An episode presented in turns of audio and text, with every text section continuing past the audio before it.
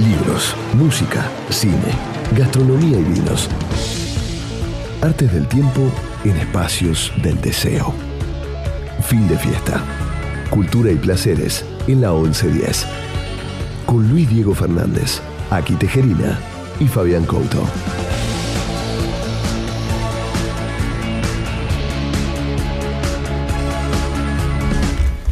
Hola amigos, aquí estamos arrancando fin de fiesta 2205 y este programa número 170. La Chapita. La cha- el que dijo la chapita de Fabián Couto. Buenas noches. Buenas noches. Bueno, estamos con Fabián aquí, sigue en su viaje, eh, en su trip europeo. Quizás lo hayan vendido en Croacia. Sí, esperemos que venga el próximo domingo. Bueno, eh, como les decía, programa 170, hoy qué día es? Hoy es el 25 de agosto, ya de a poco se nos está yendo agosto. Y la vida. Eh, bueno, eh, sos muy dramático, Fabi. Para un domingo trágico. Siempre fui algo dark. Bueno, pero no vamos a hablar de algo dark, porque vamos a hablar de otro, otro acontecimiento, otra celebración, yo diría. Bueno, en parte dark sí, porque es la muerte de alguien. El Ah, 16 sí. de agosto murió a los 79 años Peter Fonda, ¿no? Muy bien. Que lo mencionamos creo que eh, en la semana pasada. Sí, ¿no? lo dijimos. En el mencionamos. momento Sí. dijimos que había muerto.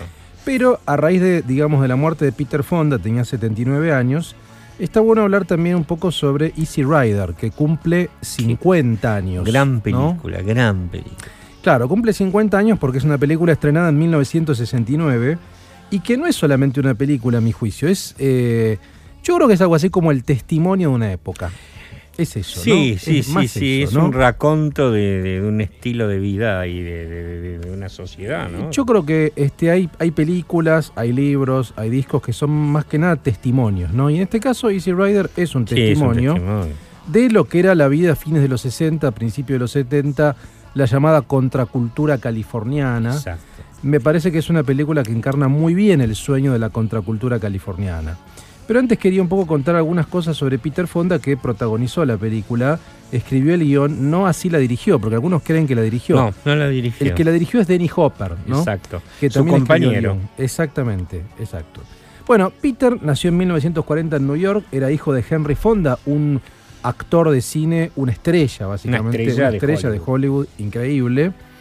Comenzó a actuar en televisión después de cumplir los 22 años y se fue enrolando en el movimiento contracultural californiano, el movimiento hippie, el, el po-hippismo por ahí, porque ya era fines de los 60 probablemente, todavía Sí. estaba muy mezclada con la, la cosa beat, la cosa hippie y lo que vendría después, digamos.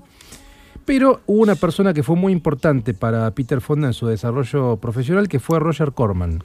Roger Corman, un director, quizá el primer director de cine clase B, lo que se conoce clase B. Hoy digamos, ¿no? justamente vi una película de Roger Corman. Mira, ¿cuál? Eh, La que es una carrera de autos, de autos eh, en la cual en la carrera tienen que matar gente con el auto y el que más mata gente con el auto Sí. gana. Bueno, Corman hacía mucho ese tipo de cosas, ¿no? Hacía esas películas de motos o de autos. La que yo vi es R70, ¿eh? Es muy 70. Bueno, Corman fue uno de los primeros directores que uno puede llamar clase B porque hacía películas con muy bajo presupuesto. Muy bajo presupuesto. muy bajo, y era muy creativo, era un muy buen director. Bueno, él eh, fue uno de los primeros maestros de Peter Fonda, eh, a tal punto que, bueno, Peter hizo un par de películas antes de Easy Rider que fueron dirigidas por Roger Corman y que tenían que ver con la cultura de la motocicleta también, ¿no? No era solamente, no fue un invento de él, sino en el año 66 hizo una película que se llama The Wild Angels, producida y dirigida por Corman, y después, un par de años después, en el 68, hizo The Trip, también de eh, que es un, viaje, Fonda es un viaje psicodélico también, ¿no? Siguió montando su bicicleta hasta morir. Tal cual. Bueno, esas fueron dos películas previas hasta que en el 69, junto con su amigo Denny Hopper y Jack Nicholson, que algunos no recuerdan que Jack Nicholson trabajó en Easy Rider, eh, le llevan este proyecto a Roger Corman. Corman dice que no lo puede hacer, pero finalmente encuentra una productora, otra productora independiente y finalmente lo producen con 384 mil dólares le salió la película. Nada. Nada. Y por supuesto recaudó infinitamente más. O sea, fue un éxito absoluto la película. Es una película de culto, ¿no? Todos, todos los años se ve. Se rodó, tengo algunos datos que están buenos para conocer del rodaje, por ejemplo. Se hizo con 384 mil dólares. Se rodó en siete semanas entre Los Ángeles y New Orleans. Claro. Fue un éxito en las salas. y marcó en gran medida eh, lo que sería el cine independiente, digamos, ¿no? Porque ustedes saben... Y road movie también, una gran road, movie, Tal cual, road movie. Pero marcaría un poco lo que es el estilo del cine eh, de autor estadounidense, lo que es el cine norteamericano independiente. Porque uno habla a veces de que Estados Unidos es Hollywood. Bueno, es Hollywood, pero también hay un cine independiente, digamos. Uno podría decir que Easy Rider marcó un estilo de hacer películas con poco dinero, películas con una marca autoral, que llega, si ustedes quieren, hoy a Jarmusch. Por ejemplo, Jarmusch. Sin lugar a o dudas. Jarmusch pasando por Casabetes, John Casabetes. Digo, hay un montón de directores independientes que rodaron por fuera de Hollywood, ¿no? Este fue un caso, digamos, ¿no? Entonces, eh, tuvo ese mérito. Antes de morir Peter Fonda, es una pena porque preparaba un evento especial por el 50 aniversario del estreno de Easy Rider. El 20 de septiembre próximo, ahora, se iba a celebrar, no sé si lo van a celebrar, quizá lo, quizá lo hagan igual, un show en el Radio City Music Hall de, New York, donde se iba a proyectar la película La copia restaurada, e iban a tocar en vivo John Kay de Steppenwolf, que hace la banda de Sony, Born, to Be Wild, el tema de Steppenwolf, y eh, también iba a tocar Roger McGinn de los Birds, de The Birds. Buenísimo. Lo que sí alcanzó Peter Fonda es a presentar en Cannes este año la copia, una nueva copia eh, antes de morir en el Festival de Cannes y es interesante porque ellos ganaron Cannes, ganaron a Mejor Ópera Prima en el 69, volvió este año y dijo lo siguiente, dice, de una habitación de motel en Toronto en el 67, armar ruido en la costa de Cannes en el 69. Una carrera loca por las escaleras del Palais hacia los libros de historia del cine. ¿Buscábamos América? ¿La encontraríamos hoy? No lo creo. ¿Realmente la cagamos? Por supuesto. 50 años después la seguimos cagando, por supuesto. Disfruten de la copia restaurada, canten las canciones, ríanse, recuerden el espíritu, encuentren el amor. Eso es lo que dijo eh, Peter Fonda antes de proyectar la nueva copia en Cannes. Que siempre fue un tipo muy libre, muy contrario a su padre. ¿eh? Bueno, sobre eso tengo un par de datos porque él escribió una autobiografía que la publicaron en 1998 que se llama Don't Tell Dad donde él marca la diferencia. Su padre era muy conservador. Muy conservador. Y él, el por club del rifle era el padre. Y era como, eh, claro, como Charlton Heston, como esas estrellas, como John Wayne, diga. esas estrellas de Hollywood conservadoras, que eran cowboys un poco. Y después eh, de esta canción, de, digamos de lo que es bueno. voy a contar algo de esa biografía y otros datos interesantes. Muy bien. Vos dijiste Steppenwolf, que marcó un poco. Primero, que tiene muchas cosas que después podemos destcar de la película. Una fue una de las bandas de sonido de película que más se escuchó a través de la historia y que pasó a la historia. Donde se destacaba Steppenwolf, que tenía Born to Be Wild, que es como el himno de la película, y tenía otro tema muy interesante y muy zarpado, por decirlo de algún modo, para la época, que se llamaba The Pusher, que el dealer. Y donde hablaba en primera persona un vendedor de drogas, que era parte de la película, porque recuerden que ellos trafican drogas en el tanque de nafta de las motos. Sí, señor. Pero también había otra gran banda en la película, que quizás algunos recuerden y otros no, y que cuando empiece a sonar el tema van a decir, qué temazo, qué temazo. Después digo quiénes eran. Empecemos a escuchar el tema que habría Easy Rider. la película Easy Rider.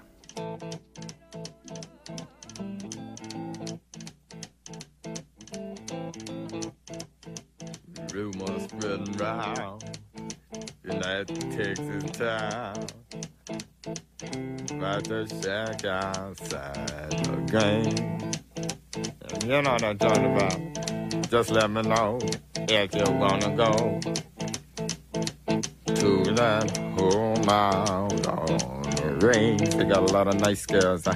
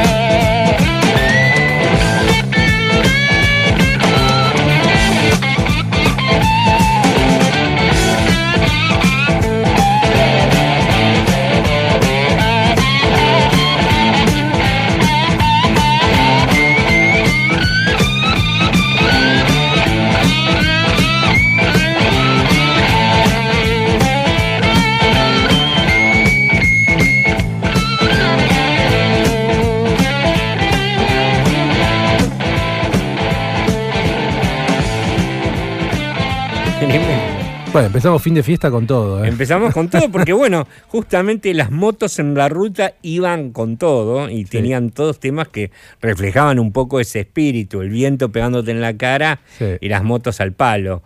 Eh, en este caso lo que escuchamos es eh, el tema de la película eh, hecho por ZZ Top. La Granja. Muy bueno.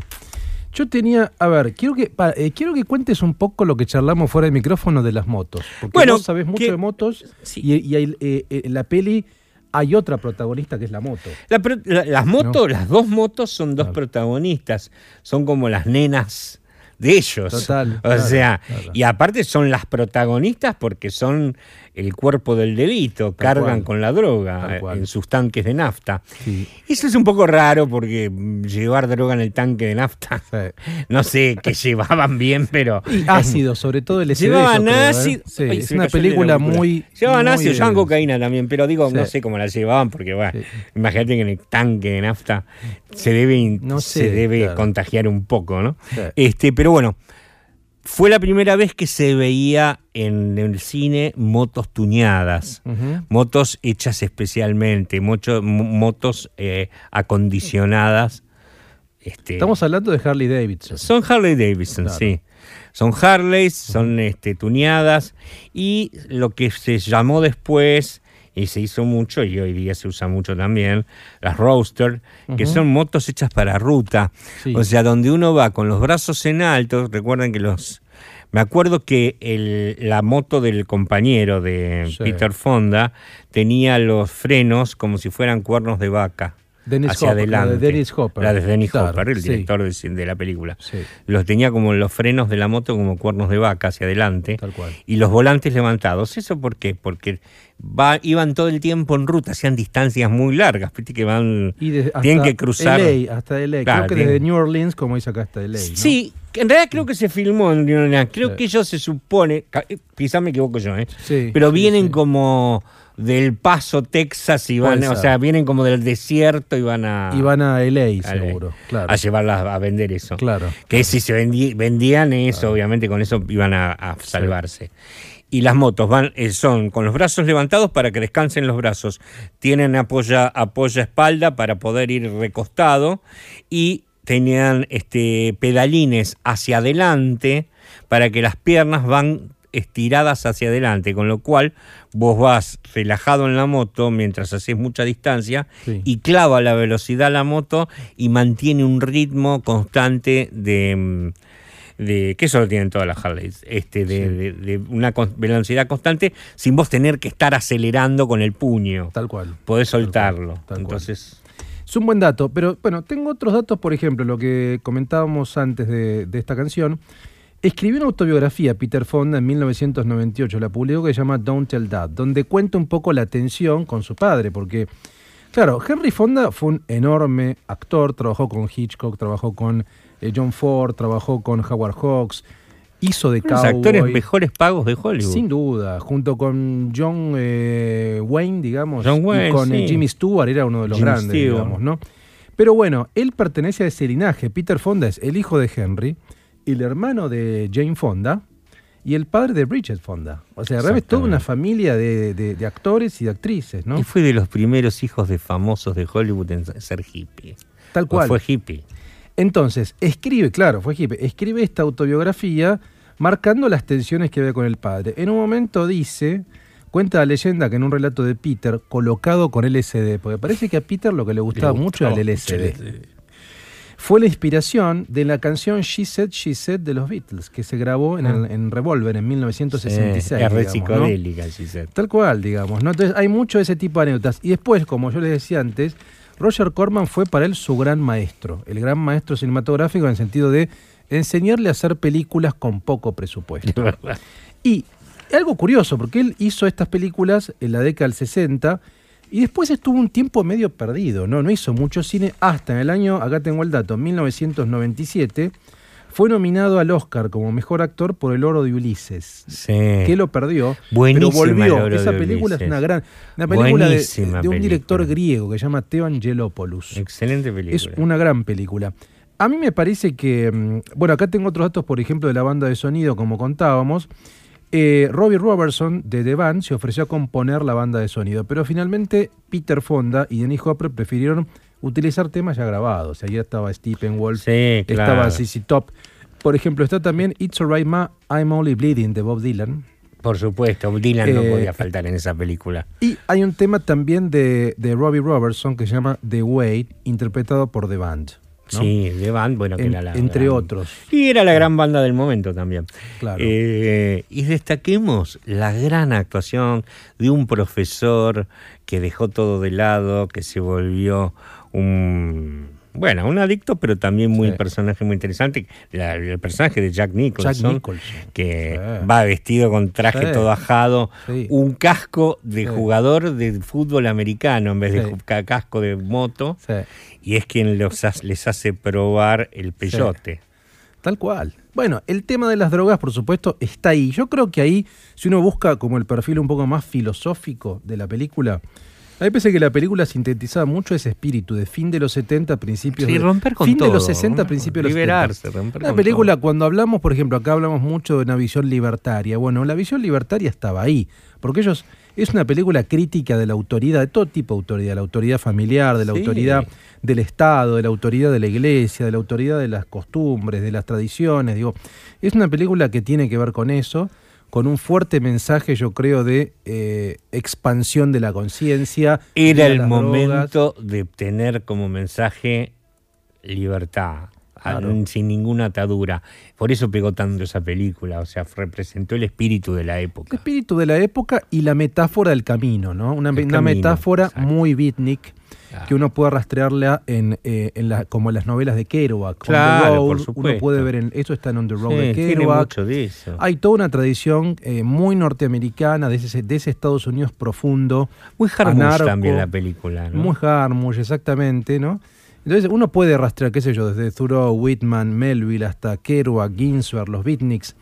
Y como yo les decía antes, me parece a mí, es, marcó un estilo del cine independiente norteamericano que se puede ver ahí en las películas de John Casavetes, Sí, en las películas claro. de Jim Jarmusch. Es decir, se- se- o sea, Sí. sean películas de la costa este en New York o de la costa oeste en, en Los Ángeles o San Francisco, son películas similares, de bajo presupuesto y con una. Y en general todas comparten esa búsqueda por la libertad. Bueno, ¿no? Lynch también, ¿no? O sea, Lynch, de hecho, también, eh, el director fue un actor después también muy requerido por Lynch. Sí, sí, Lynch también, sin duda, sí, sí, absolutamente. Un genio, ¿eh? Es que bueno, si alguien no vio Easy Rider, No, tienen que verlo. véanla ya. No, vean la Que- más, si hay una copia nueva y perfecta como debe ser la esta que sale o salió. Yo creo que ya está en Netflix. Sí, Me yo- parece que está en está en- Netflix, creo que está, ¿eh? Estoy casi creo que está en seguro. Netflix. Ah, y aparte Sí. vuelvo a insistir sobre algo que vean el viaje de ácido de los tres en el medio del desierto, en la noche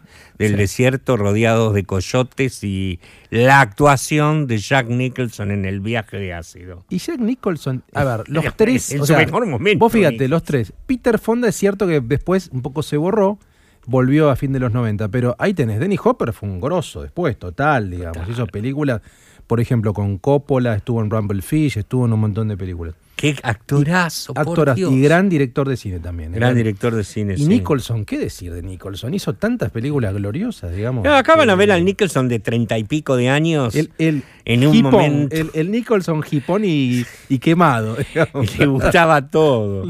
Buenísimo, y cómo lo hace, Claro. cómo actúa, es increíble. En esta Sí. película, bueno, reconozcamos que esa época de Nicholson es increíble. gloriosa. gloriosa. Esta época del señor que vamos a escuchar ahora, que también tiene que ver mucho con la película, es increíble. El tema se llama Easy Rider, habla de las motos, habla del acero frío y es en una época muy de motoquero saca- sacado, pantalones de cuero, botas en cueros obviamente y algún chalequito de cuero Sí. y su melena plateada, Iggy Pop. In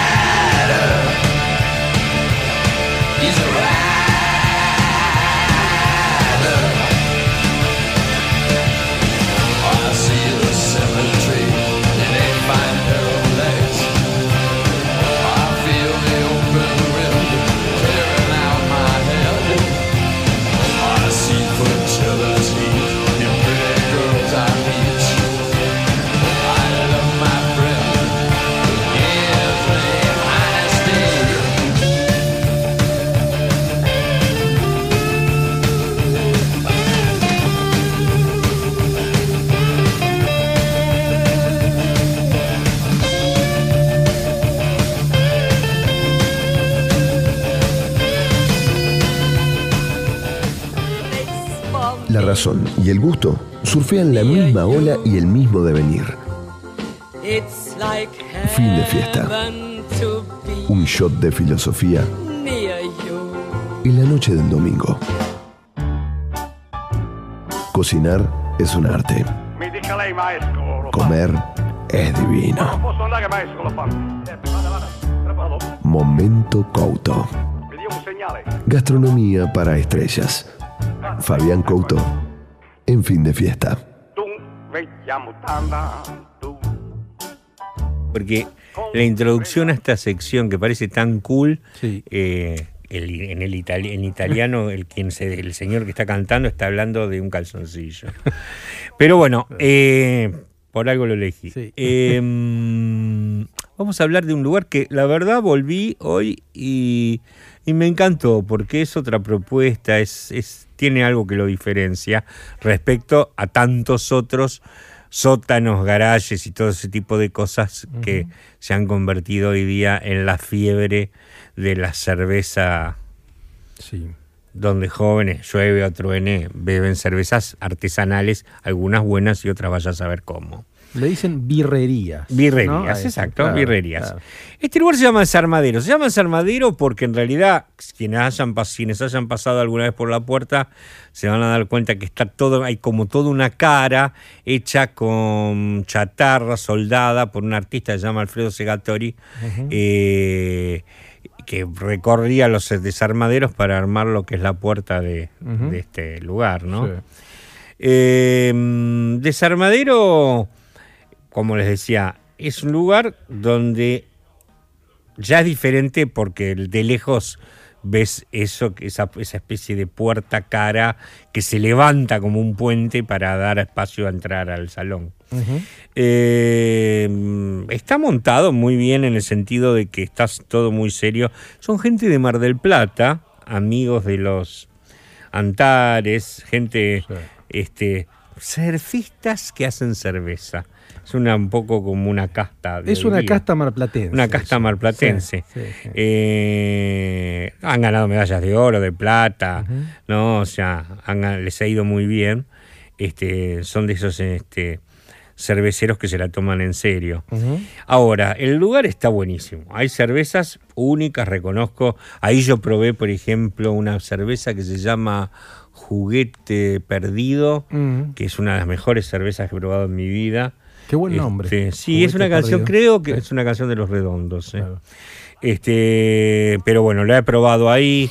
La verdad, hay cervezas excelentes. Pero más allá de eso, eh, la propuesta gastronómica de Desarmadero es en serio. Es cocina simple, pero se nota que hay buena materia prima, que hay un espíritu casero, interesante para hacer las cosas. Sí. Por ejemplo, hay buñuelos de acelga, que Qué rico. nunca he visto mucho en estos lugares. Sí. Yo comí unas papas rotas a la lioli, donde estaba todo perfecto, crocantes, bien hechas, buenos los toppings, porque te traen, por ejemplo, una especie de picante en un cuenquito, que sería como una sriracha Ujú. muy rica también, pero se nota que es casera. ¿eh? Eh, el lugar está puesto bueno, eh, me gusta porque siempre que he ido lo he visto lleno, lo he visto con mucha onda, muchísima onda. O sea, yo creo que es un lugar que dos, habré, yo habré ido dos veces en mi vida, esta es la segunda vez que voy en mucho tiempo, pero siempre se lo digo a Luis y lo digo, Sí. es un lugar que me gustaría ir, un, por ejemplo, un viernes a la noche, a ver Sí. qué pasa. Eh, se come bárbaro, hay sándwich de pastrami muy bueno, Sí. hay hamburguesas excelentes, pero todo está bien preparado. Todo está muy bien preparado. La atención es genial, buena, muy buena onda en la atención. Y está lleno como de, de jóvenes con un look así, como... Hipster, medio Sí, esa onda. Hipster, me parece que se está. eh, Hipster podríamos meterlo en muchas otras cervecerías. Acá podemos decir, este, con mucha onda, mucho look, es algo más surfista, con los perros, es- súper Claro. pet friendly, obviamente, Claro, el tal lugar. cual, tal cual. Y que todos pareciera que se van a, van a salir, se van a subir a su jeep, se van a subir a su moto, van a cruzar un médano y van a llegar al mar. Claro. Pero están en Palermo. Bueno. Lo cual está muy bien, está muy me bien, parece genial. bueno. Hay, por ejemplo, un- una camioneta típica, el pan lactal B- BW, Sí. arriba en la terraza. Sí, sí. O sea, está Sí, buena, es un juntadero de cosas que, que está muy bien, ¿no? Sí. Una de esas van vintage, ¿se acuerdan? Sí, sí, sí, sí. Eh, está buena la terraza. Yo, por ejemplo, dije, ¿puedo ir a la terraza? Y me dijeron, poder puede subir, pero está llena. O sea, todo estaba lleno, ¿eh? Buenísimo. Sí, sí, la verdad que sí. Es que en esta época de crisis. Sí, me bien. gusta eso, me pone Bueno. contento, me pone contento. La verdad me pone contento que se mantienen y muy bien. Yo ya sabía, hay gente que me había dicho, no, está bueno, es otra cosa desarmadero, ¿viste? Y la verdad. Por ejemplo, tengo un amigo de, de, de Madrid que cayó de casualidad y me llamó y me dijo, che, estoy en un lugar buenísimo en Palermo, tomándome una cerveza. Digo, ¿cómo se llama el lugar? Desarmadero, ah, sí. Claro, claro. Eh, Gorriti, 4295, esquina La Valleja. Hablábamos con Luis fuera de aire, un barrio, una parte del barrio que se está poniendo cada vez más interesante, porque también quizás ahí está la diferencia. Hay un poco como emprendimientos de cocineros que se la bancan, que la ayudan y que empiezan a tener su propio lugar. Por ejemplo, otro lugar muy bueno, muy cerca, una cuadra, Opio, que me encanta también, de cocina del sudeste asiático. sí, sí. Bueno, vamos a ir a un tema Sí, y después tenemos, bueno, alguien que sabe y mucho justamente de gastronomía y, Ujú. y de, este, de este negocio tan duro de a momentos. Eh, esta banda se llamaba, se llama, mejor dicho, Divo crearon un look increíble, fueron los de los primeros electrónicos americanos Sí. y pregonaban con este tema un algo que cada vez está más lejano. Se llama el tema Beautiful World.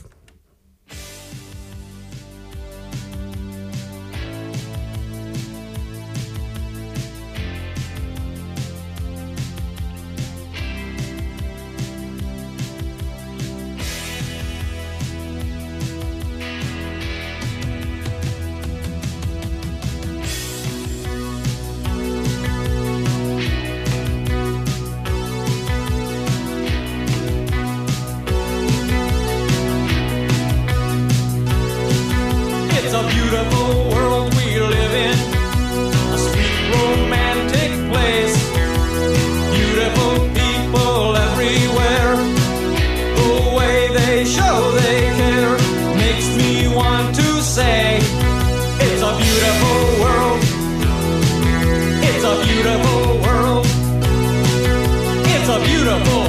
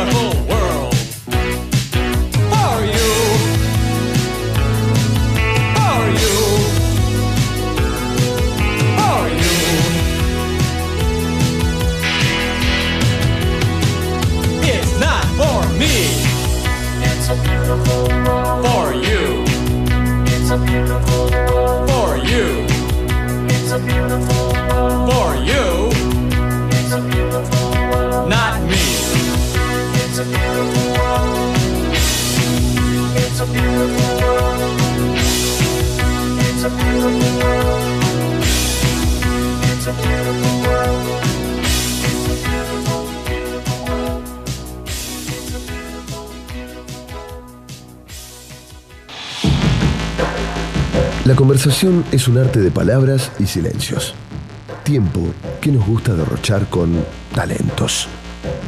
Entrevista en fin de fiesta.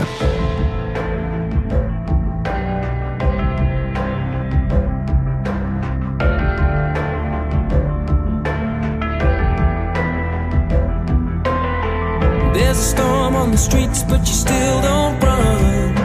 Watching and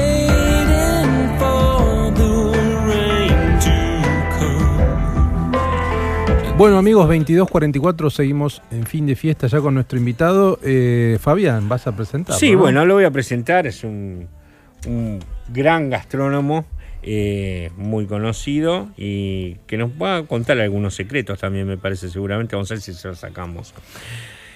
Es Julián. Julián es sommelier, es cocinero, es bartender y es un gran emprendedor gastronómico. Julián Díaz, me refiero. Es un tipo que a los 22 años, en el 2004, doy fe, después voy a contar algo sobre la fecha en que fundó su bar. Eh, fundó el, 8, el 878 junto a su compañera y socia Florencia Capela. Este, el 878 es el bar para el que le gusta ir Sí, a beber bien. sin duda. Eh, después de 15 años, para muchos es el rayo, digo el 878, pero para muchos es el 8. ¿no? El 8. Eh, es uno de los bares, como decía, más aclamados de Buenos Aires. Y, y cuando se habla de, de coctelería, uno al menos toma, si bien hay mucho hoy día y, y hay mucha competencia, toma como referente eso, ¿no? Sí, sí. Eh, con Florencia fundó también, es uno de los, fue, es o era uno de los socios de Florería Atlántico. Ahí no, Ahí ya no más, ahí ya me- no más. ahí vendí, me ahí, abrí. ahí me acuerdo. Eh, me acuerdo que en su momento sí. Muy linda Este. Un buen lugar. Después refundó, que después tengo algunas preguntas para hacerle que me, que me, me- me mata la, la curiosidad. Fundó un mítico bar acá muy cerca, muy cerca de nuestra radio, como es Los Galgos. Sí. Eh, el bar fue fundado en la época del 30 y Julián decidió ponerse al hombro un bar que estaba caído y que lo dejó magnífico. Eh, vas a hacer por el Colorado, Couto. su última aventura, bueno, su última aventura es un lugar que recién no comentaba. Paré la moto en la puerta porque no podía creer la cantidad de gente que había en la vereda pugnando por entrar. Eh, la Fuerza, lugar de Bermú en Chacaritas, en mi barrio, este, con otros socios, entre los cuales están amigos de, de ambos y grandes hacedores también, los hermanos Zucardi, ¿no? Fue elegido por la revista Times uno de los mejores 100 lugares, bares del mundo a visitar. Después nos va a contar eso. Eh, es columnista gastronómico, ha estado en muchas radios, es un tipo que maneja muy bien la radio y demás. Señores, Julián Díaz con nosotros. ¿Qué haces, Couto? Qué placer estar acá. Bienvenido, bienvenido. Muchas gracias por esa presentación. Es todo mentira, señores oyentes. Es, es una exageración tras otra. Pero bueno, esa es la ventaja de tener amigos como Couto, que uno lo- los, eh, los soborna con alimentos y bebidas. Fui y después sobornado dicen, bien. dicen cosas maravillosas de uno en las radios para que las madres estén contentas, las mujeres digan qué marido ejemplar. Tu mujer debe pensar que sos un marido ejemplar. Muchas gracias, Eh, muchas gracias. Di- Me reí hoy cuando decía el 2004. A vos te conté la Sí, anécdota, sí, te la sí, conté a Luis. sí, Eh, El señor hace poco Sí. cumplió 15 años, ¿era? No, 15 años, sí. sí. El 878. Y fal- pasó, fue medio cómico, porque yo estaba por la zona, llovía a cántaros. Llovía como Me- estaba con el auto, pero Sí. paré el auto a unas cuadras y me estaba refugiando de la lluvia al lado, pero no quería estar como ahí en la puerta del bar porque era muy temprano. Claro. Y llega el señor con su mujer a abrir el bar. Sí. Eh, va a abrir, no, había gente trabajando ya desde temprano adentro. Y me ve a mí, que la verdad no soy un habitué del bar, Claro. parado como si. Pero no siendo- fuiste, hubo una, una- eh, una época que ibas mucho, me acuerdo. Sí, sí, iba, sí, sí, pero bueno, no, no, a- a- fui mucho de bares, pero en mis épocas mozas, y, a- y hace mucho que no voy, si no iría al tuyo, seguiría seguro. Claro. Eh, a la fuerza iría también. si lograra entrar. Este, pero, pero bueno, nada. Y me dice, vení. ¿viste? Estaba ahí con la lluvia. Paso No te y, iba a dejar está- y están, sí, es cierto. Y están mostra- montando unas mesitas donde veía todas botellas de vino descorchadas. Sí. Todas las botellas de vino descorchadas que había para que cuando cayera el público, el público tempranero, digamos, Sí, sí. eran todas botellas del 2004, el año en que se fundó el bar.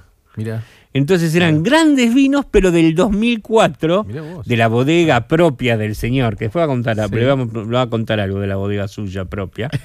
Este, y nada, era buenísimo. Te hacías unas pruebas de algunos, por ejemplo, un Chardonnay 2004 de los Zucardi que estaba una bomba. Fenomenal. Una Y para nosotros el 8 es un poco la mezcla de las dos cosas y siempre fue así porque nosotros somos medio así, que nos gusta por un lado la cosa eh, de catar, de, de- de saber, de conocer y al mismo tiempo nos gusta el quilombo y entonces e- ese día fue un poco la- el, el- el ejemplo más claro de eso. Empezamos probando vinos así seriamente, distintas bodegas y esto y el otro. Excelente. Y a las cuatro horas estábamos bailando con Rita la Salvaje, eh, Ráfaga, a- ATR, con, todo el, con toda la hinchada. Claro, la, fiesta del aparte 8 era tienen algo... temprano, arrancó temprano y Ajá. terminaba tarde. Y obviamente. porque ya estamos grandes, hay muchos amigos que tienen hijos que trabajan el día siguiente, entonces las fiestas siempre nuestras tienen eso, que arrancamos medio temprano, con una cosa así más tranquila, eh, pero como después es mucho gastronómico y mucha gente que, que- que es más como de la noche porteña, esa noche eh, así casi mitológica, Sí. eh, siempre termina a altas horas de la noche. Por 8 es un lugar que a, los- a los, muy a sobrios, los ¿no? gastronómicos les gusta. Cuando tienen el día libre Sí, o la noche o, tienen la noche larga, les gusta. Sí, siempre nosotros lo pensamos, digamos, nosotros somos, somos gastronómicos y lo pensamos para nosotros. O sea, un lugar que tenga eh, buenos estándares, entonces si sos gastronómico, te gusta el vino a esta temperatura y la copa, una buena copa esté faginada, entonces con- para nosotros esos estándares son lo que marcan un poco el piso de lo que nosotros queremos y subir de ahí, pero siempre con una base muy, muy relajada, digamos. Estamos como cada vez más en contra de la sofisticación, Couto. Estamos cada vez más en contra del, del biribiri, como decía Brasco, pero sí como buscando, qué sé yo, la calidad en cada cosa que hacemos. Eh, y la calidad empieza en lo más simple, empieza, no, no, no, no, no es un producto sofisticado, es Qué gran un palabra de Brasco. El Oh, biribiri. es hermoso. Sí. Esto tiene mucho biribiri. mucho biribiri. Sí, sí, sí, tal cual. Y hay cosas que Me lo reimaginaba, decían Sí. así. Y pero hay cosas que son, di- digamos, para mí lo más simple siempre en un restaurante es el pan, el aceite, y digamos que después las cosas simples estén bien, en la, la temperatura del vino. Son cosas que hoy en día ya son territorio ganado, pero que hasta hace unos años costaba en Buenos Aires encontrar en un lugar de barrio, en el medio de la ciudad, un lugar que te dé un vino tinto a 17 grados. Bueno, eso es un avance bastante importante que, del que somos nosotros parte, testigo y, y que disfrutamos mucho de ese avance que viene teniendo nuestra gastronomía en los últimos 15 años, digamos, con el avance del vino, con la incorporación de toda una nueva generación a, a la, a la cultura y a, y a la actividad gastronómica. Así que orgullosos de eso era para celebrar. ¿Qué- ah, o sea, el, el, el, el 8 tiene un público que quizás vos lo puedas definir este, rápidamente, digo, o sea, fácilmente. O sea, pero ¿cuál es la diferencia, está pensando hoy, entre el público del 8 y el público de la fuerza, que al fin y al cabo van a beber ambos públicos, digamos, ¿no? Y a comer, porque también en el 8 Claro. se come muy bien. Mira, el, el 8 Este, siempre no- nosotros nos jactamos y buscamos tener un público lo más amplio posible, eh, porque desde el principio planteamos un lugar eh, como para nosotros y nuestros amigos. Eso significaba donde se celebre la diversidad, que eso implica todo, digamos, todo, todo- todas las formas que, que puede tener. Donde muchas veces la gastronomía es restrictiva, lugares que no te dejan entrar si estás vestido de tal o cual manera, que si sos gay no te puedes besar con tu pareja, que si sos gordo te miran mal, que si sos rengo te. no- digamos, toda esa pelotudez que sigue teniendo desnovismo en ¿qué nuestra ciudad. pasa? Y nosotros siempre planteamos el 8 como un lugar que arrancaba desde la cerveza y el fernet con cola hasta un Manhattan hecho con un whisky Específico, etcétera. O, digamos, la, la búsqueda que podías tener de conocimiento y calidad. Y grandes siempre- whiskies y malta. Sí, Mm. que siempre, digamos, para nosotros es una de las claves, pero también porque es un valor ético, más que, más que por una propuesta comercial, tiene que ver con, con una convicción de que tiene que ser un bar, un bar como un lugar dado a la comunidad, donde se genera un punto de encuentro y que después el barrio es el que decide qué hace con ese lugar, digamos, qué uso le da, cuántas veces por semana vas, entonces eso tiene que ver desde política de precio, política después estética o musicales, digamos, todo lo que vos podés ir proponiendo en un lugar que para mí es como el subtexto o digamos todo lo que está siempre detrás de un lugar, donde te sentís cómodo, donde sabes que puedes ir con determinada frecuencia o que si vas no temes que vas a tener que dejar el, eh, el auto para pagar la cuenta Claro. y al mismo tiempo que podés, qué sé yo, ir en distintas eh, circunstancias, vas un día en jogging y al día siguiente vas de traje y nadie te va a mirar mal ni de una ni de otra manera. Y en La Fuerza es un público, eh, como es un lugar mucho más nuevo, es un público quizás más joven, donde hay una, una propuesta que es mucho más tajante, es un lugar casi monoproducto, todo circula alrededor del vermú, Sí, eh, no hay casi propuesta de coctelería, hay muy poquitos tragos. sí. Eh, y donde, digamos, la historia que decimos contar ahí tiene que ver con la historia del producto que nosotros hacemos, que tiene que ver con nuestra propia identidad y, digamos, con una búsqueda que para mí, en mi caso, cada uno de los socios tiene su historia, obviamente, pero en mi caso tiene que ver con, con ese arranque de, de- de- del 8, de buscar un, un lugar donde la identidad sea central. Y la identidad tiene que ver hasta con el nombre del lugar, digamos, nombre en castellano, una política democrática, una política de, de producto de, de lo nacional, desde, desde un lado, no del lado chauvinista, sino de un lado profundamente convencido de nuestra identidad y tener orgullo y cariño por, por eso de donde venimos. Ir transformándolo en un bar nocturno, canchero, con sus cosas, pero digamos con, con esos valores donde no hablas eh, de happy hour y ladies night, sino donde hablamos de hora vermú y de qué sé yo, de, de- de hacer capacitaciones de whisky, digamos. Cuando- cuando- el 8 creció con, con nosotros. Yo empecé a los 22 años sin un mango, pudimos abrir en esa locación porque era muy barata, me endeudé por unos pocos dólares, que era lo que nos daba para abrir, y era realmente como un lugar experimental. Y experimental en el mejor de los sentidos, porque son momentos de la vida donde podés que yo, hacer cualquier cosa y si te sale mal, Claro, tal cual. Sí. no pasa un carajo. Pero eso me interesa por ahí, ir un poco como al punto cero. ¿Cómo fue que arrancaste esta cuestión en el, en el palo gastronómico? Yo estaba muy convencido que quería ser gastronómico y cuando terminé el secundario eh, me puse a laburar en un restaurante que duraba poco, digamos, estaba terminando lo- el año 2000, ya se venía a venir la crisis, Sí. Eh, pero yo estaba, tenía una vocación muy clara, que era muy fuerte, que quería cocinar. Cocinaba todo el día en mi casa, Sí, iba al restaurante, volvía a mi casa y seguía cocinando. Y, y en ese momento, cuando me quedo sin laburo, empiezo a, hacer cualquier laburo de gastronomía, camarero, eventos, cocinaba en casa, digamos, hacía realmente cualquier Sí, cosa. sí. Eras buen Porque además mi- camarero, como no, bastante camarero. malo, claro. bastante malo como camarero. Siempre igual, digamos, en ese rubro, o sea, hiciste Sí, todos los puestos. obsesión, obsesión Eso está total. bueno, porque, porque estabas en todos lados, o sea, Estaba- estaba- conocías todos los... Era medio patológico, creo que tenía, lo, lo tendría que haber hablado en terapia. Claro. No, qué lindo ese ruido, Couto. ¿Ves? Por eso vengo. Sí, ¿eh? sabrás, sabrás disculpar si las copas, las copas de la abuela Copas no están bien son, son las copas faginadas. Riedel. Cristal de Son Bohemia. Riedel, Sí, pero no están bien faginadas, quizás. Eh, entonces me puse a estudiar cocina y al poco tiempo. ¿Dónde- dónde eh, estudiaste? En el IAG. Eh, en ya. Y cuando estaba en el IAG, Gracias. Bueno, estalla el 2001, me acuerdo perfecto. Y era como, bueno, una situación de catombe, muchos amigos yéndose del país, familiares, Sí, sí. como, como un- con algunas similitudes con la era actual. Eh, y, me, y me puse a buscar laburo. Y en esa búsqueda de laburo encontré un bar donde no solamente buscaban cocineros, sino que por un pasaje a Europa me dejaban en el bar. Que era un bar ilegal del barrio de Villa Crespo, Claro. que ya no existe más, que, que se llamaba Casa Chay en la calle Godoy Cruz. Casa. Casa Chay. Un bar juvenil muy frecuentado en aquellas, en, en aquellas épocas por, la- por los pibes del barrio, por, la, Claro. por todo el, el- el- la, cole, qué sé yo, toda esa cosa como folclórica que, Que tiene el, el, barrio de el- Villa el Crespo. dueño tenía que huir del país. El dueño quería huir del país y nos dejaba, nos presentó al propietario y le alquilamos la casa. Esta historia la he contado pocas veces porque tiene trasfondos ilegales. Y de ahí no pudimos seguir alquilando después de un año y medio porque Salud, el dueño Julián, se... salud, Salud. Bueno, salude, salute. Estamos tomando un vino. Después vamos a hablar un Sí, poco sí. del vino, perdone. Porque Sí, sí. la...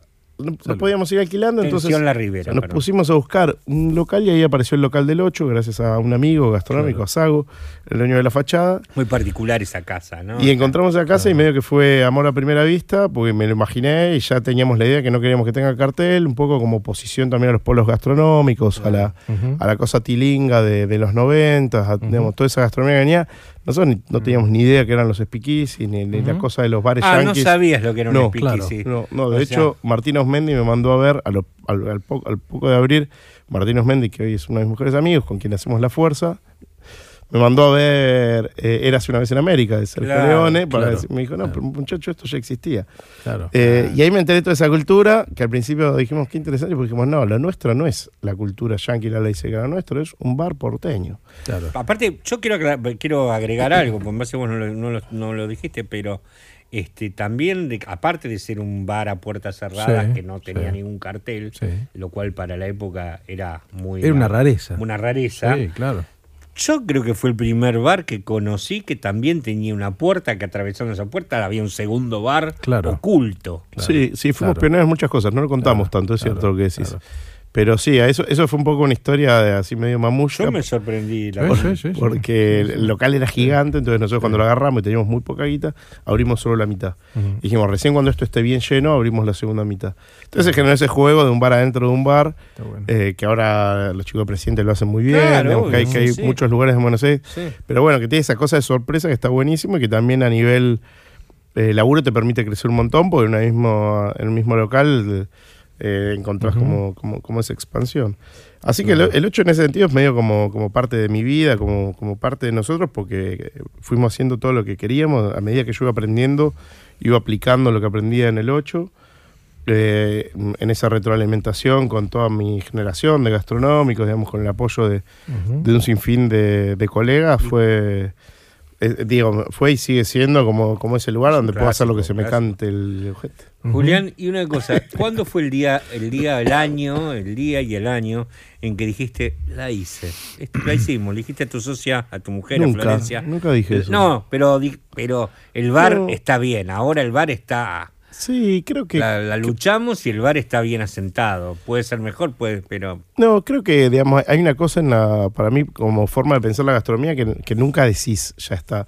Porque creo que el día que sí ya está, medio que lo declarás muerto. Seguramente, sí. medio sí. como una pareja, ¿no? Nunca decís, bueno, ya está, ya está, me tiro a chanta. Nunca o- está, siempre está. falta algo. Ah, ¿no? Siempre falta algo. Siempre hay algo Y siempre que querés que sea algo un poco mejor. Y siempre Mm. tenés buenas épocas y malas épocas. Sí. Siempre tenés épocas donde te dejas estar un poco. Sí, sí, sí. Y después, qué sé yo, creo que hoy en día los desafíos son, son otros. En el sentido de que es un- cuando abrió 878 había dos bares de coctelería en Buenos Aires. Sí, sí, Claro. sí. El Danzón y Mundo Bizarro. Exactamente. Eh, digamos, Claro. Siempre lo recuerdo porque eran los bares que nosotros íbamos. Claro. Y hoy en día hay más de 70 bares. O sea que hoy en día es un mercado Más muchísimo 70 más este competitivo. momento, Sí. mira. Hoy es un mercado muchísimo más competitivo, muchísimo más exigente. eh, Había parece- pocos pero buenos también en esa Sí, época. ¿eh? claro. Hay que ir al info. Vamos a la info y seguimos.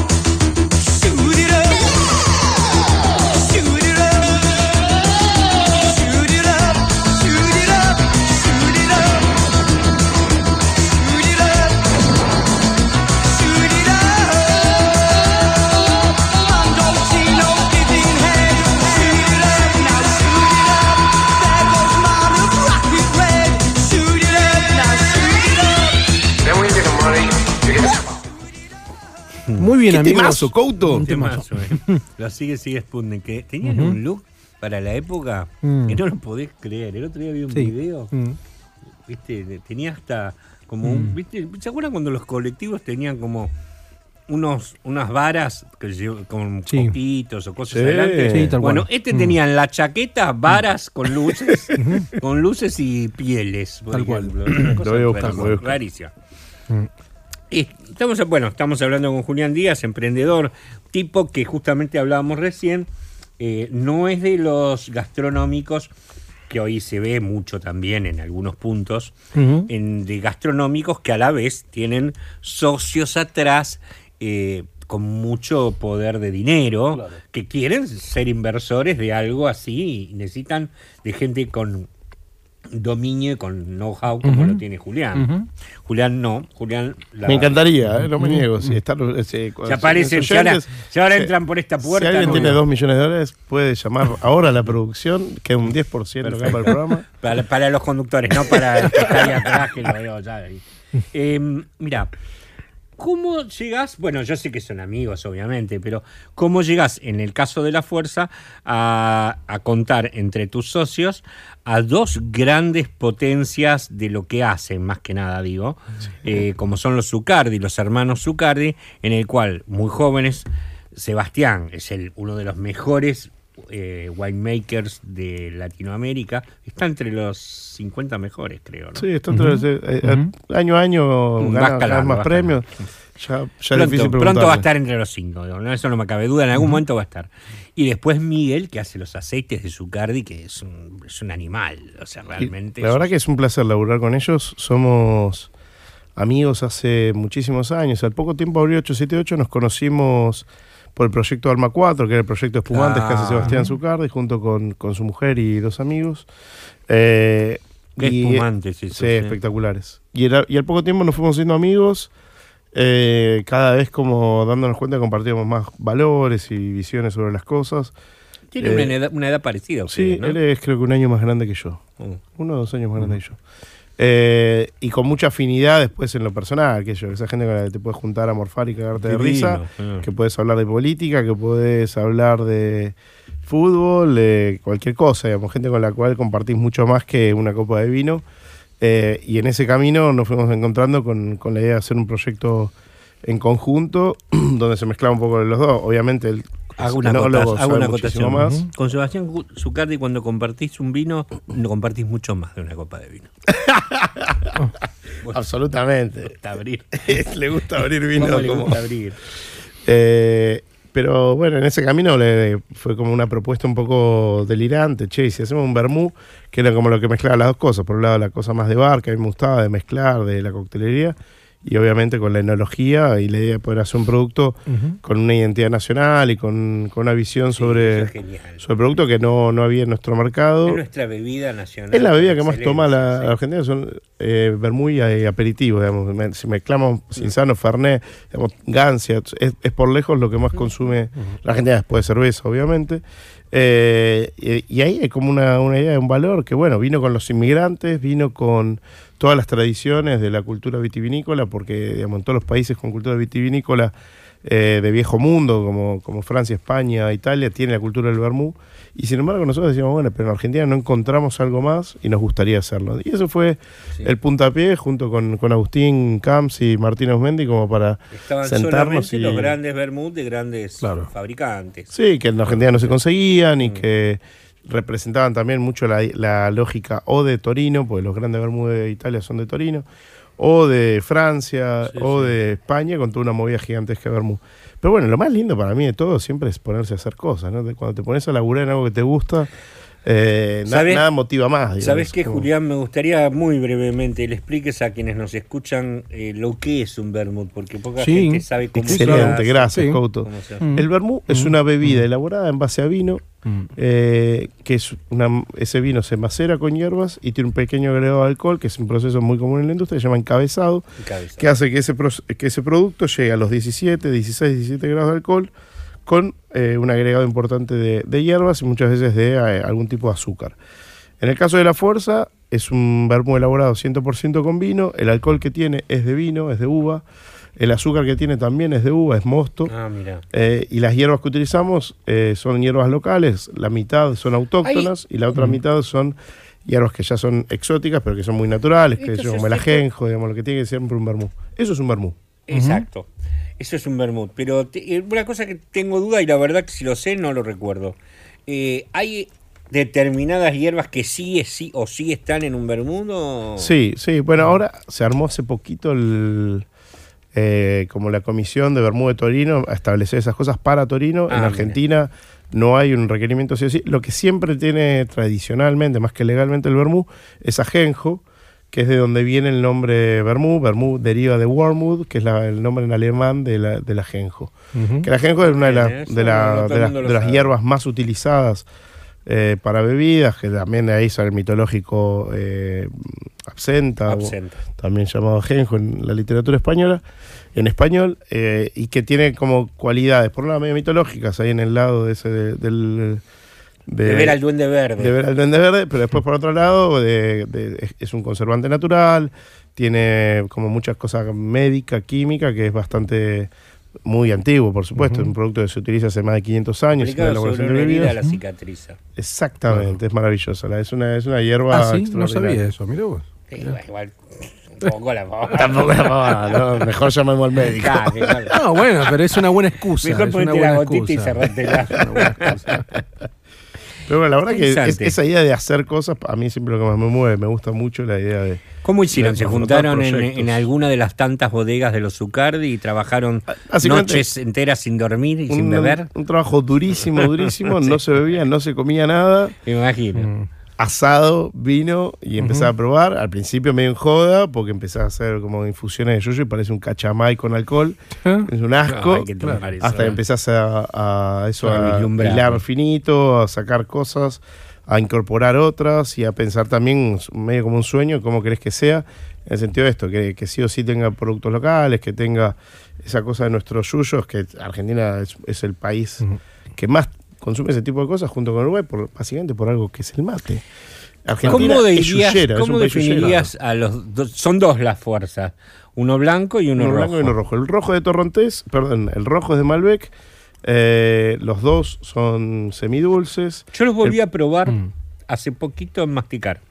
Ah, mira vos, ¿cómo te fue? Me, me gustaron, no los recordaba bien y me volvieron a gustar. Me gusta más el rojo. Me gusta Eh, más el blanco, mira qué, qué ah, loco. mirá. Yo soy Este, muy fan pero del la verdad Torrontés. que están exquisitos, ¿eh? están buenos, son lindos vermut, muy lindos. El blanco de Torrontés es un poco más, digamos, tiene ese- esa Claro. nota del Torrontés que al que no le gusta tanto el Torrontés le puede gustar. No, a mí me encanta el torrontés, pero bueno, siempre en vermut tiré al, al Vas para el rojo. Al rojo, sí.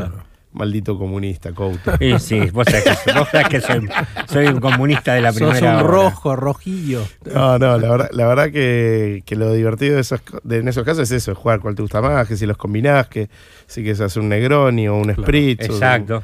Qué qué bueno, no lo había pensado, ¿no? Que debe quedar muy rico el Negroni Ah, con la fabuloso, fuerza, ¿no? Fabuloso. Que probar eso, bueno, ya probaré eso. Ya, la próxima ya, te lo, lo traigo. ya lo probaré. Por ya que estábamos, no, no sé, siempre me gusta tu opinión.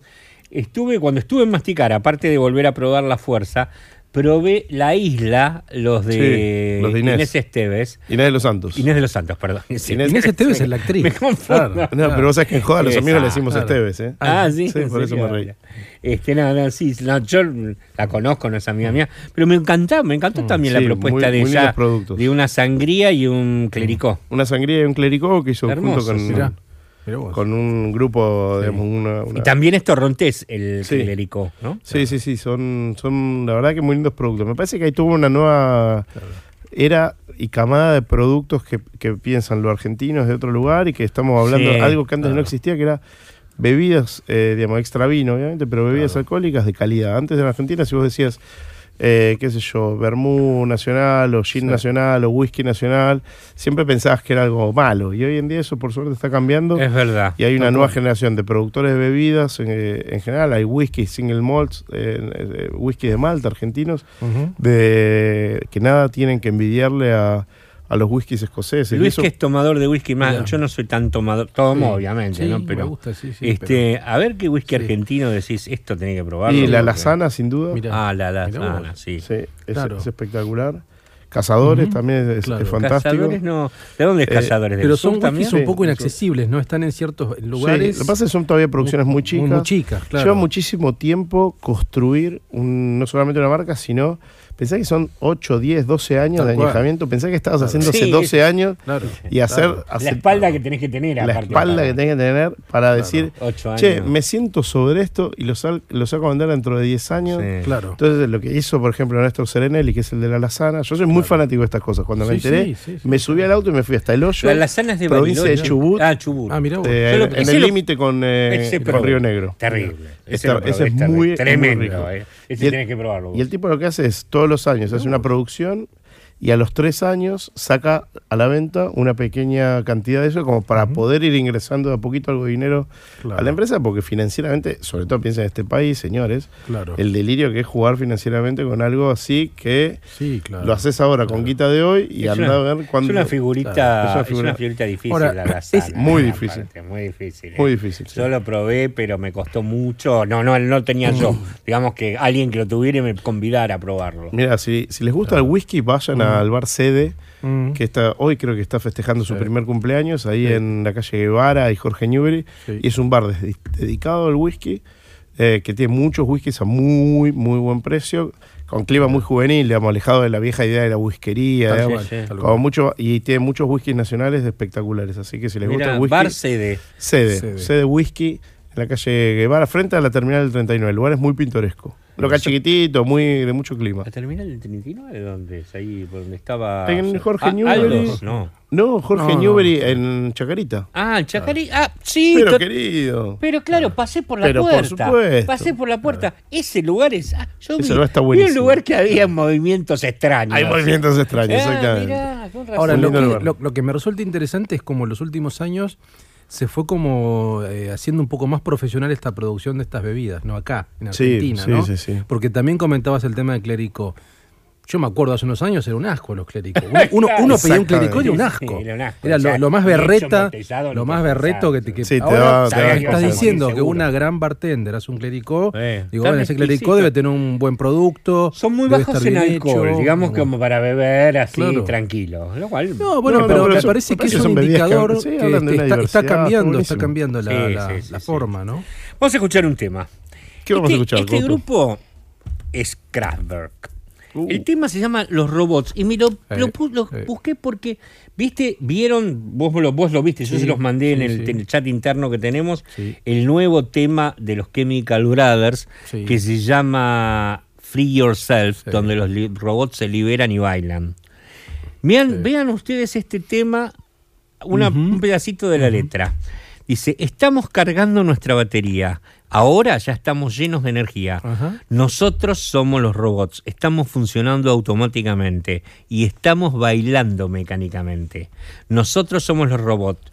Ya estoy Sluga, soy tu esclavo. Ya estoy Robotnik Robotnik, soy tu trabajador. Estamos programados solo para hacer cualquier cosa que quieras que hagamos.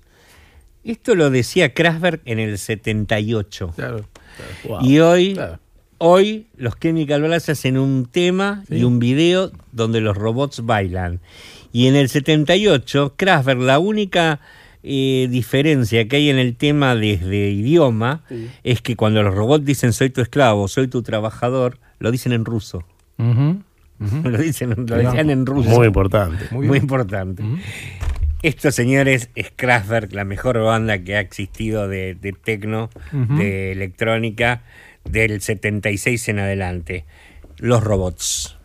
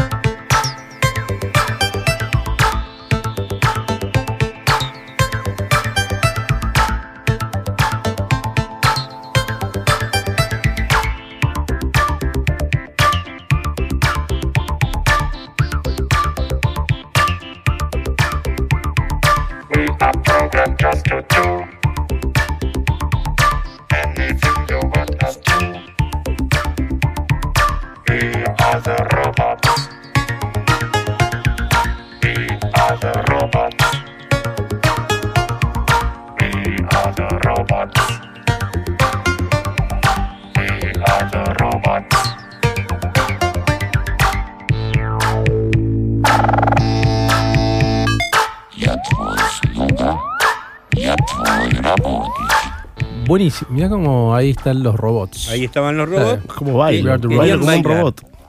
Sí. ¿Y cómo bailan Ahora los es robots? cierto, y vos hablaste de los Chemical Brothers, el disco No Geography, el último, es extraordinario. ¿eh? Extraordinario, ¿eh? Es en su mejor momento de nuevo. No lo Tocaron. En su mejor eh, momento de nuevo, en serio. Están tocando en Londres, estuvieron en eh, Glastonbury hace poquito, eh, así que están otra vez. Es una banda electrónica, yo creo que de las más este, Es rock extensas and roll, en el tiempo. eso no es- Sí, hacen rock con, O sea, son con una sus banda- bandejas, hacen sí, rock con las bandejas. Sí, sí.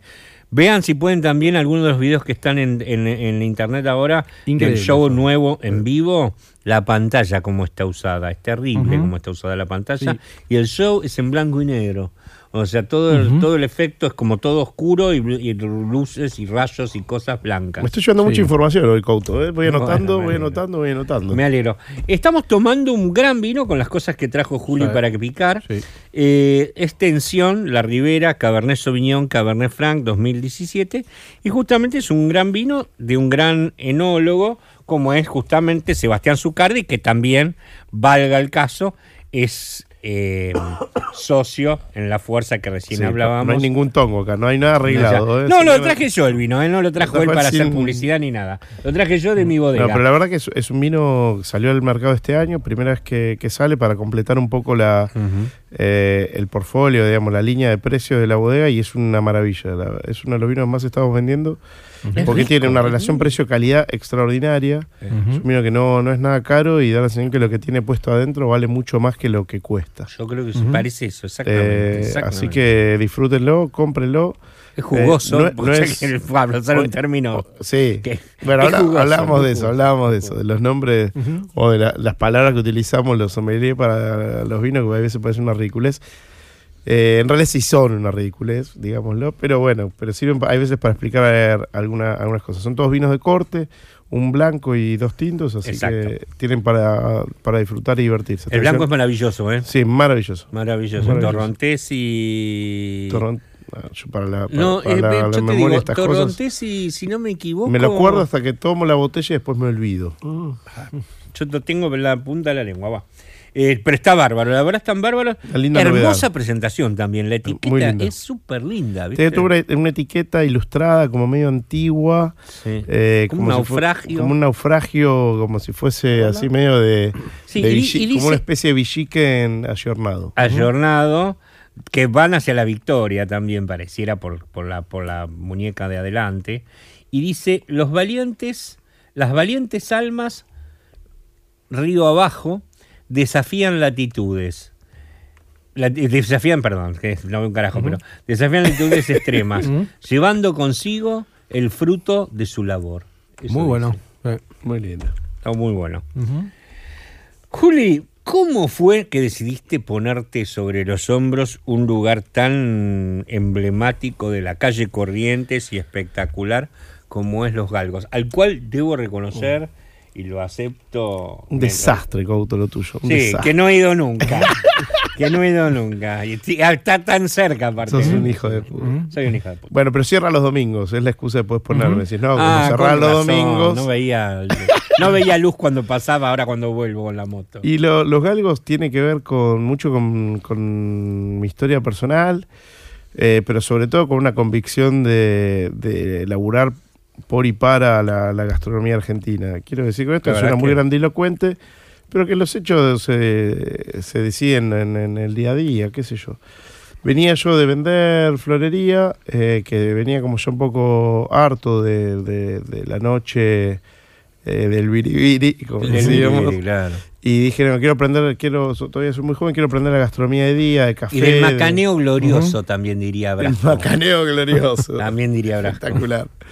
Eh, entonces se mezcló con una historia personal que tiene que ver con la familia mía, de mis viejos, cuando llegó de Asturias, que tuvieron un bar, como todo asturiano que llegaba de España en aquel en el mediado, primera mitad del siglo XX. Y por otro lado, con que era un bar que yo frecuentaba en mi adolescencia, pues fui al Pellegrino, un colegio que estaba ahí cerca. Ah, claro. Entonces para mí tenía como un valor emocional y era como de algún modo decir, bueno, si tanto me interesa la gastronomía argentina, si tanto hablo de, de la recuperación del patrimonio y de la recuperación de una identidad, de una cultura, ¿por qué no meterme acá? Fue la verdad una decisión absolutamente irracional, muy poco meditada.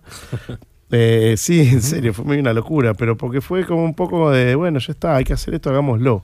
Alguien lo tiene que hacer. Eh, Fue medio eso. Como, pero pues, cuando agarras un lugar que tiene casi 90 años, es más, eh, darle continuidad a un proyecto y es más, eh, ser el cuidador de ese proyecto durante una etapa que ser el nombre detrás o ser... eh, Ponerlo a nuevo, porque Muchísimo laburo, Mucho mucho, laburo, mucho, ¿no? mucho laburo, Ah. porque el lugar se había desmantelado completamente, se había vendido la propiedad. me acuerdo de eso. Eh, cosa que había generado bastante repercusión, porque era un bar muy querido en esa comunidad, digamos, no, no, no- no es un lugar famoso, Mm.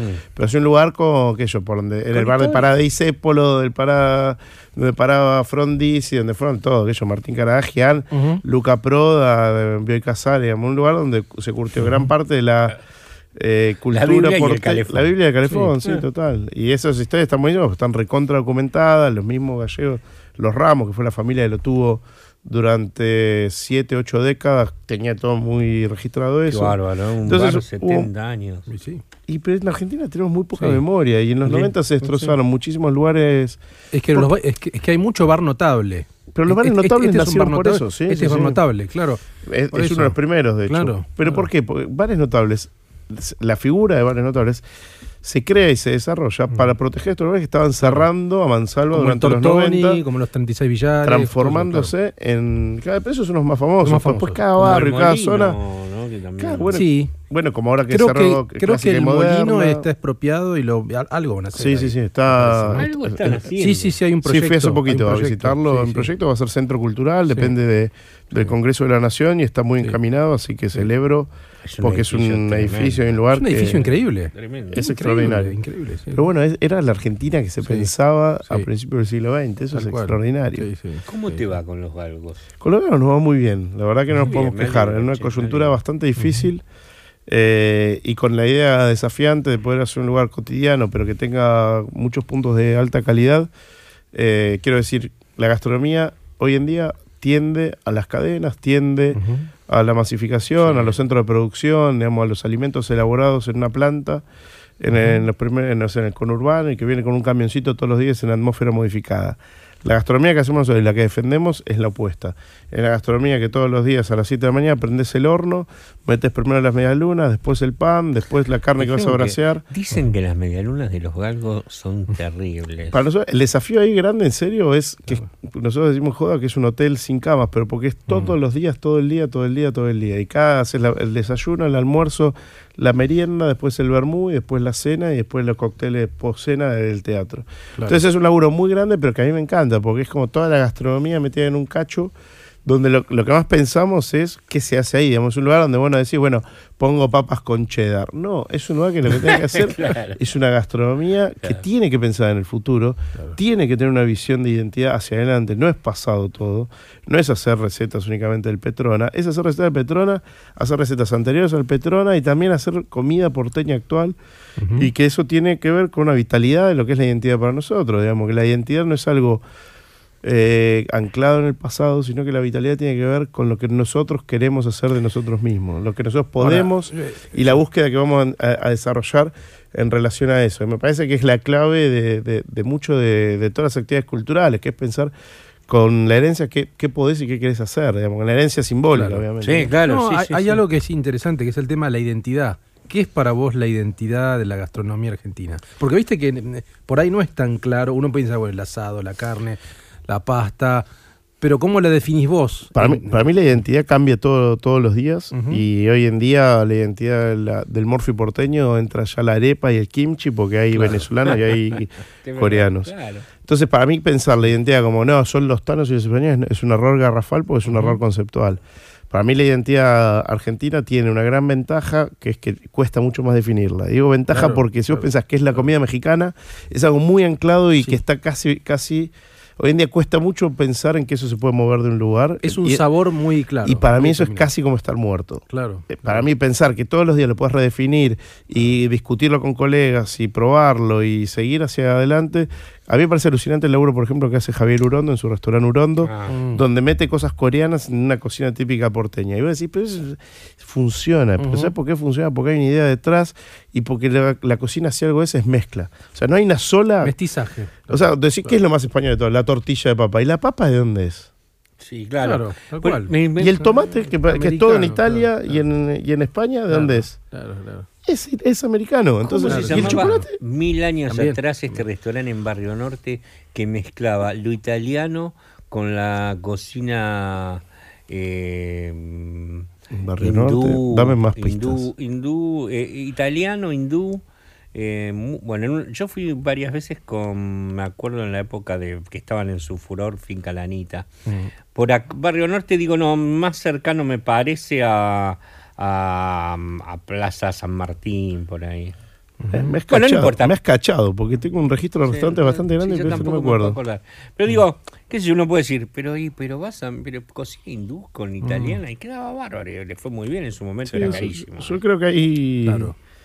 Que ahí hay una, una idea. Muchas veces pensamos los lugares tradicionales como el lugar con las chapas viejas, Sí. con la publicidad antigua de Quilmes, con la chapa. Sí, sí, con todo es eso, un cliché eso. y que para mí ¿no? es un Claro, cliché y que te deja solo en un lugar del pasado. Y hoy la clave para mí está en pensar eh, cómo, cuál es el futuro de eso y qué, qué es lo que nosotros, cada uno desde su lugar, desde la música, que le gusta el teatro, la fotografía, el diseño, lo, que sea, digamos. Y para mí la clave es pensar que la gastronomía es más una actividad cultural que comercial. Primero es cultural, para que funcione tiene que ser comercial, Muy obviamente. Como hacer una película, no sé, si vas a hacer una cual, película, cual. obviamente la cocina o la gastronomía no es arte como es el cine, pero sí que tiene una parte donde se mezcla la creatividad, el pensamiento con eh, la Bueno, la pero eso sabes que es una discusión. Siempre que vienen chef acá, siempre le preguntamos si es un arte o es un oficio.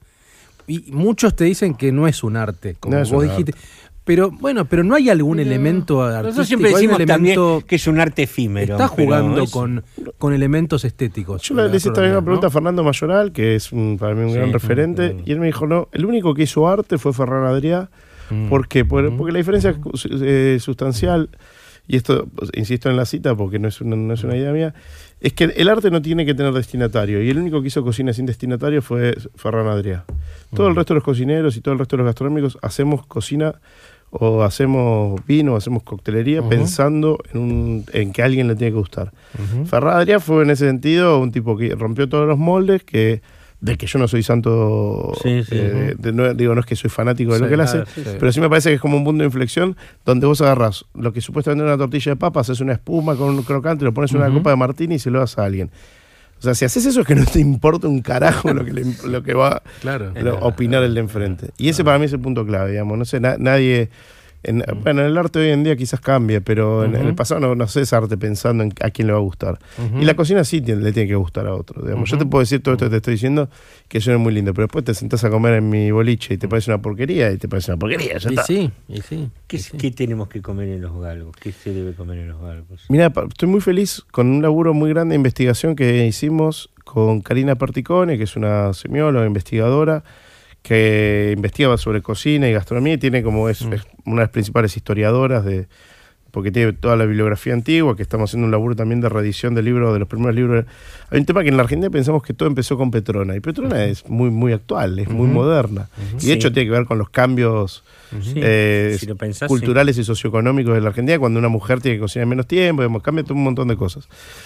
Y ella era una señora moderna. Era una señora para moderna, sí, para su época, Una mujer que sale a laburar. Una mujer moderna en su medio. Y hay toda una, una cosa de la cocina previa Petrona que nos gusta mucho y estamos indagando mucho en eso, entonces hay como un camino largo y tiene que ver con hacer platos anteriores, no sé, la polenta con pajarito, pastel de pato, eh, los pescados de río de determinada manera, digamos, hay como toda una cosa ahí que tiene que ver con la cocina que ya venía de los eh, europeos, pero que se empezaba a mezclar con, con, cierta, con ciertos saberes y productos locales. Y después, para mí, es lo que más, mm, qué sé yo, disfrutamos todo, es la milanga, Sí. la milanesa a caballo, que Sí. cuál es la clave, que usamos buena carne, buena fritura, las papas fritas tienen la cocción que corresponde Bien, y el huevo es de campo. Vi foto de. Eso es todo, digo, hay cosas que cual. para mí no hay que transformarlas, no por ser conservador, sino porque eh, tiene el valor de clásico. perfectas, ya está. No voy a recomponer la ¿Qué novena sinfonía de Beethoven, Claro. no voy a decirle a Bach un clásico, que es un sus clásico. eh, No. suites eh, para cello Ajá. podrían tener eh, también una batería, Es sino que decís, esto que lo hago así, no lo no toco. y eso es un aprendizaje, ¿eh? al principio le hice con hueso y después decía, no, pero nada, después si no, macho, no lo déjalo. Exacto. Vamos a un Vamos a tema. una canción, sí, sí, dale. Bueno, justamente antes hablábamos de los Chemical Brothers, antes escuchábamos Kraftwerk haciendo de robots, vamos a escuchar lo nuevo de los Chemical Brothers, Free Yourself.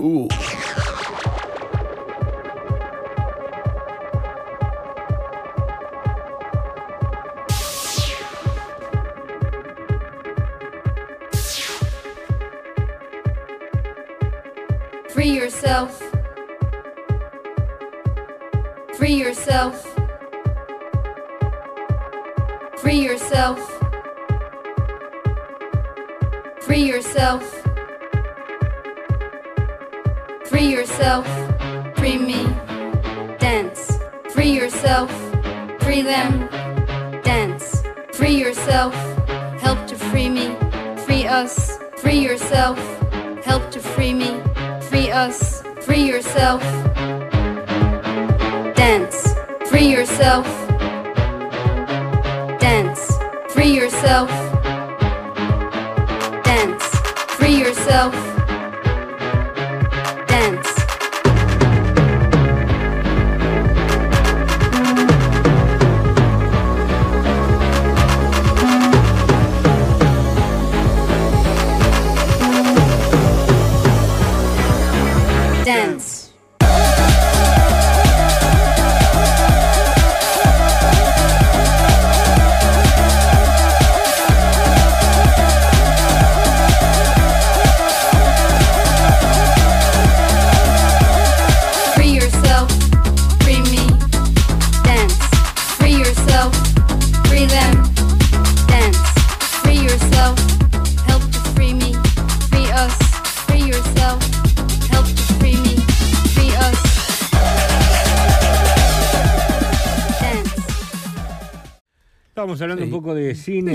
Series. series, sí. Sí, pues este tema nos Sí. recordó a todos los soundtracks de David, sí. mitad de David Lynch, mitad Y de Tarantino. Mitad Tarantino, sí, sí, que bueno, sí. te estábamos diciendo que parece que la película nueva Sí. es buenísima. Las críticas lo, lo- En general son muy buenas, sí, Sí, sí. sí, sí, sí. señor. Y yo recomiendo mucho una serie que vi en la vi en Cubana, Sí, que se llama Years and Years, que es la historia de una familia a través de los años y de las vicisitudes por las cuales pasa cualquier ser humano y como todos el planeta está duro.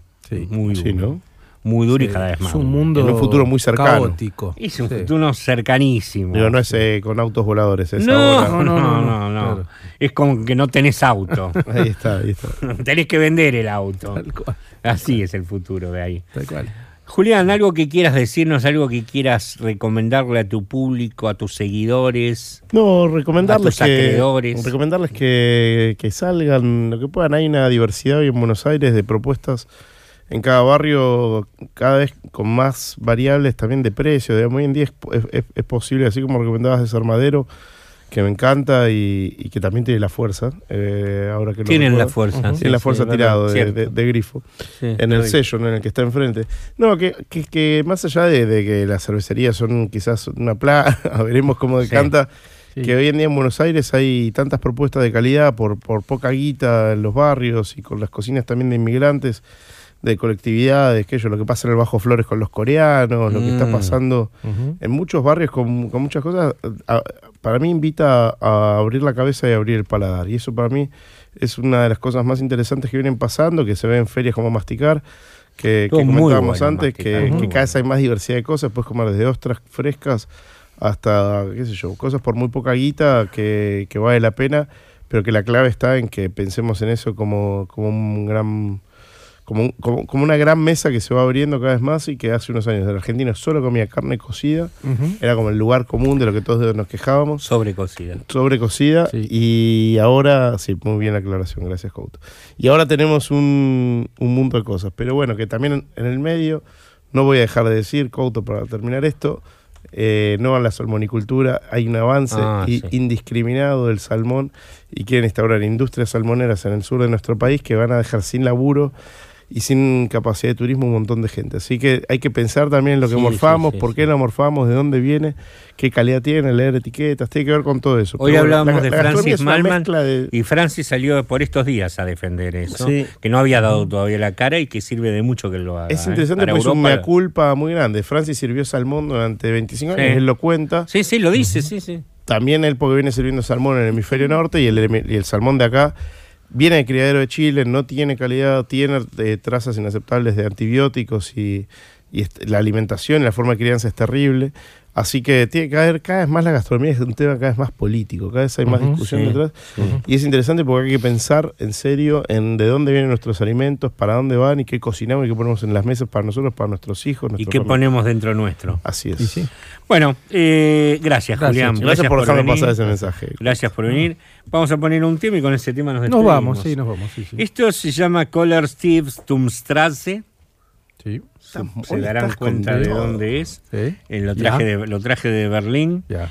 Y si el tema se llama, que es un buen tema para despedirse el título, Sorry, I'm late. Perdón, pero es tarde.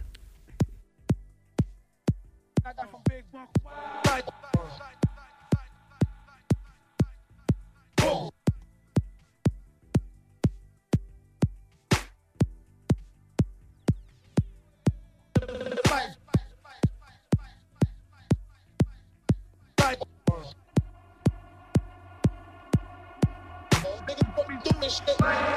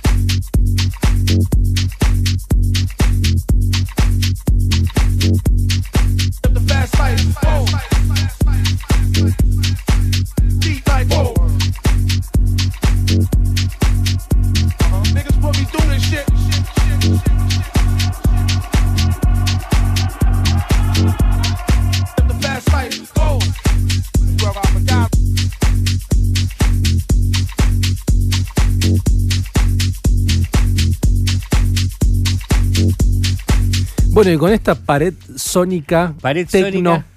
Lo descubrí, eh, Rapeada. lo descubrí Sí. en un bar eh, oscuro sí. de Berlín. ¿Vos crees que no vayamos de joda, Bueno, Couto, ahora? Está bien, Esto. está bien. Pregunté, ¿qué es bien. esto? Y me dijeron, Colar Timstumstrassen. Bueno, amigos, y eh, estuvo Santiago Salto en la producción, Vicky Strin en la operación, Fabián Couto en la musicalización, Aki Tejerina está en un velero en Croacia, no sabemos exactamente dónde, esperemos que esté el próximo domingo. Gracias a Julián. eh, Un placer, un placer invitado. estar acá. Muchas gracias por la invitación, la pasé muy bien.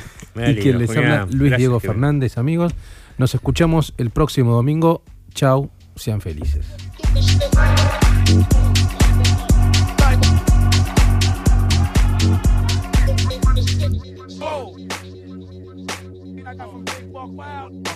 Put me through shit like.